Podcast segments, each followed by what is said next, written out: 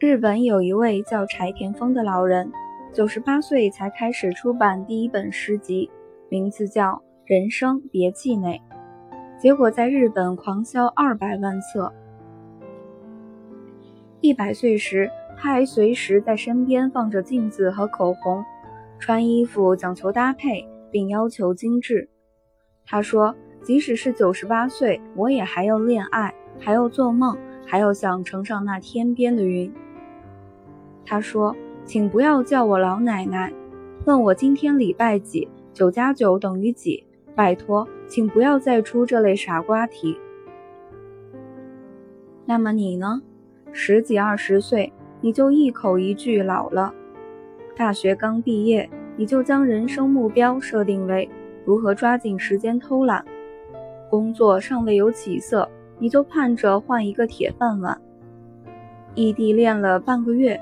你就觉得度日如年，聚会才过了二十分钟，你就别扭的想停止心跳。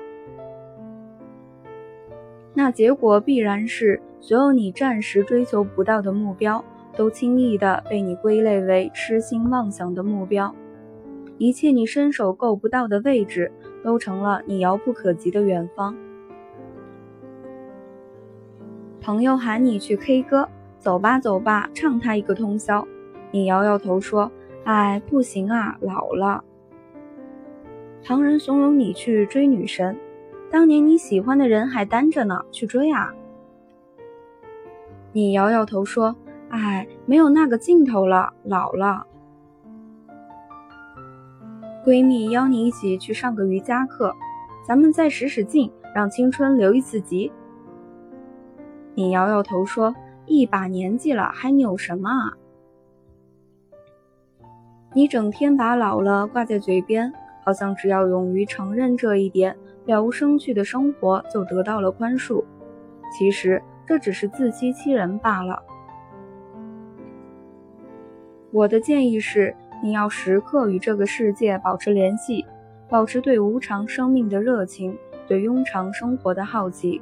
只有这样，你才能在每年生日时理直气壮地说：“哎呀，又要过十八岁生日了。”管他呢，反正绝不多插一根蜡烛。谁都会老，也都会死掉。